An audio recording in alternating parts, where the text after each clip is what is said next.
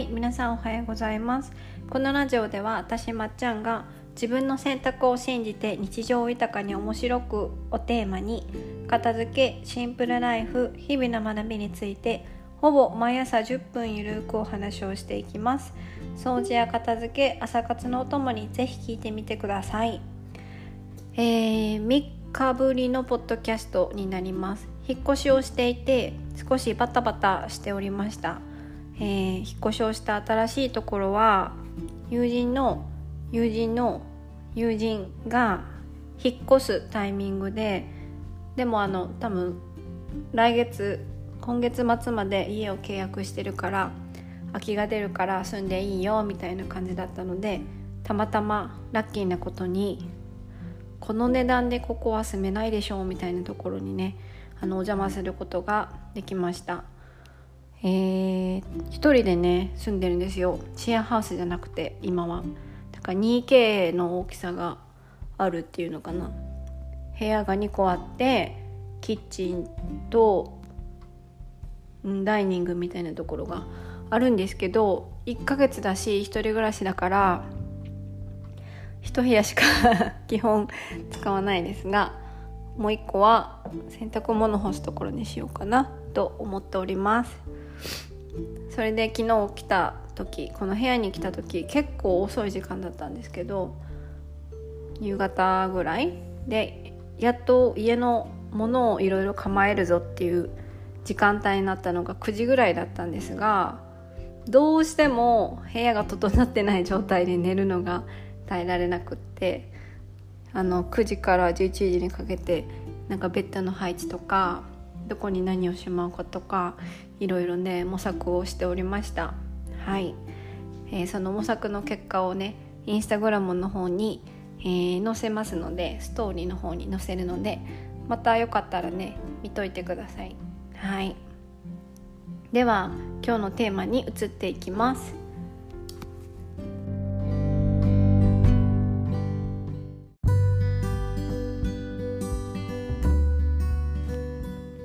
はい、今日のテーマをお話しします。今日は片付けは目的ではなくて、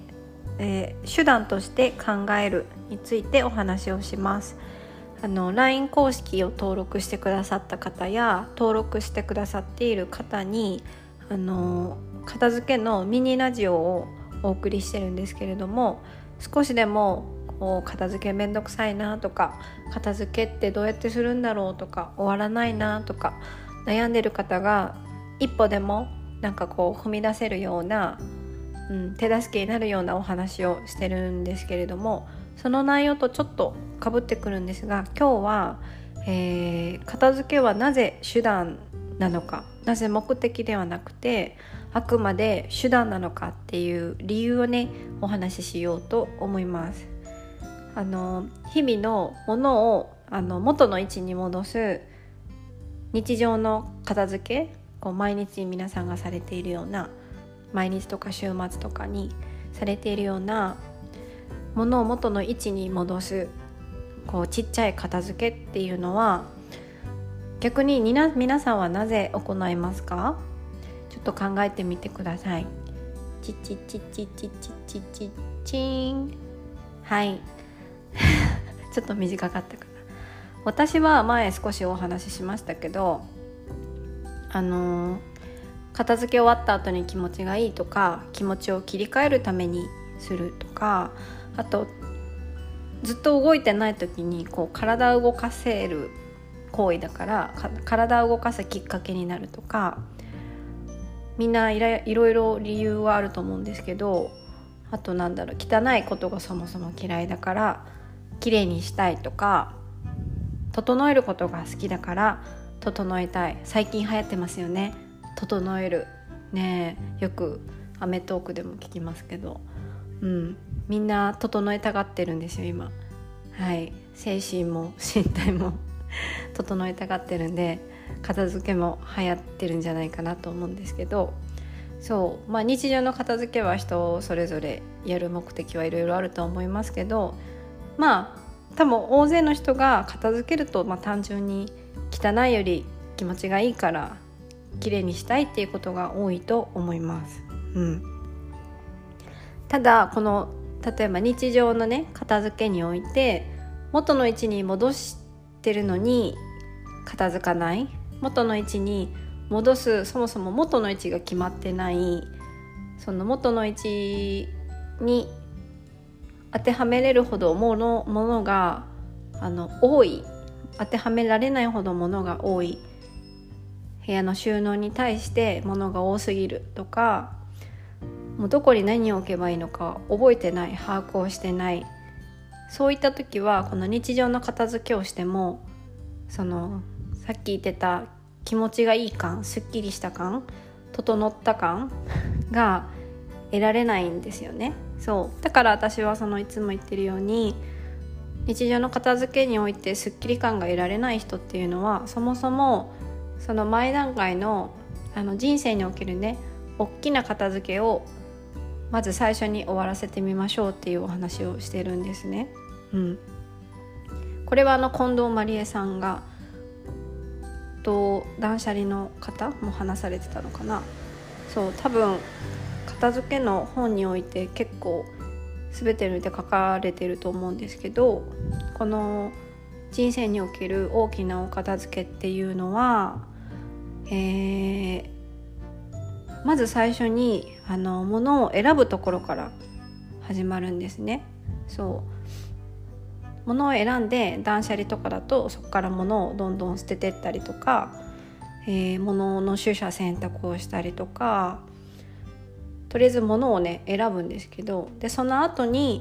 あの物の位置を、住所を決めるんですね。今いる収納というやつです。はい、するんですね。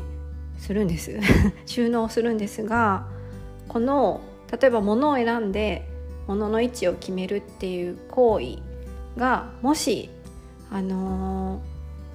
ー、手段じゃなくって目的になるとどういった失敗になるかっていうのを今日ちょっと具体例としてお伝えしますね。これはまさに私が経験した失敗談で、ポッドキャストでも何回もお話ししてるんですけれども、片付け、大きな片付けをもし 目, 目的にしてしまうと、物を選ぶ、まず物を選ぶこと自体が最初に目的になってしまうということは、永遠に物を選び続けるっていう行為が続く、続くかもしれないし、物を選ぶことを目的にしていると、選ぶことにずっと執着をして、あのー、なんだ、すごい決断をするような気持ちになって、なかなか手放せ、手放せなかったりすることもありますし、逆に捨てることに注目をすると、ずっと捨て続けるっていう、あのー、なんだ、負のループに入ることもあります。私はこれだったんですけど、自分が納得をして持っているはずなのに、捨てるっていうことを目的にしたばかりに全部捨てたいっていう気持ちになったんですよね。もう使ってるもの全部捨てたい、使ってるもの全部 な, なしで生活いけるんじゃないかみたいないけませんでしたけど、そうだからその物を選ぶ行為自体を片付けの目的にしちゃうと、逆に物にとらわれちゃうんですね。物を持っていることとか物を捨てることにとらわれてしまう。だから物が多いは多いで嫌だし、物は少ないは少ないで、なんかそれはそれでね捨てられないから罪悪感を感じるしみたいな、あのー、私何のために物と向き合ってたんだっけってなるので、だからこの物を選ぶっていう行為は必ずえー、目的ではなくて手段として考えた方がいいんですね。そうで、場所決めをするっていうのも、場所を決めるっていうのを目的にしてしまうと、結構完璧主義の方っていうのはあのきっちりかっちり場所を決めたりするんですけれども、場所を決めるっていうのは結構その人の生活の中で使いながらこう柔軟に変えていかないと、使いにくいところに逆に置いてしまったら、逆に物をも元に戻すっていう行為は人はやらなくなるんですよね。そうだから場所を決めても、かつあの元の位置に物を戻さないっていうことは、そこには何かしら理由があるっていうことです。そこのそこにあんと物を元の位置に戻す労力がいるのか、わざわざしまう必要がないと思っているのか、外に出しておきたいなんかこうときめくものなのか、それともなんだ動線の中にないからわざわざ取りに行かなきゃいけなくて全く使わなくなってしまうとか、違うジャンルのとこに混ざっていていざ使おうと思うとどこにあるかわからないとか。収納っていうのはいっかいで決まるものではないんですね。かつ他人が決めれるものでもないんですよね。だから、うん、収納は収納でいろんな知識を持っているプロの方もいらっしゃいますし、あの整理収納アドバイザーとかも私は勉強してないですが、あの、うん、片付けマニアとしては興味があるところですけれども、もし他人があなたの収納を ひゃくパーセント決めてしまったら、その日は綺麗かもしれないその日は綺麗かもしれないし、例えばいっしゅうかんとかは綺麗かもしれないですけれども、少しずつ歪みが出てくるはずです。そこそのプロの方が決めたから私が必ずそこの位置に戻さなきゃいけないって思っていても、やっぱり生活っていうのは頑張るところではないので、特に家の中だと誰も見てないし、自分が自分のためにしていく行為なので、やっぱ頑張り続けるっていうのは無理なんですよね。だからいくらプロの人とか、例えば私がここの場所の方がいいですよって言っても、その人に合ってなかったらその収納っていうのは意味がないんですよね。全く意味がないです、うん、なので収納自体ですね、場所決めをするっていうのも、それが目的になってしまうと、物の位置を決めることが目的になってしまうと、結局は片付かなかったりとか、あのいわゆるリバウンドになってしまったりとか、よくある話ですけど、うん、そういった行為が起きます、はい、なのであの大きな片付けの中のカテゴリーである物を選ぶとか、場所決めをする、収納をするっていうこういった一つ一つの行為自体を手段じゃなくて目的にしてしまうと、ちょっとずつねブレてってしまって、結局片付け終わる体験ができない、あの沼にはまってしまうっていうことになります、はい、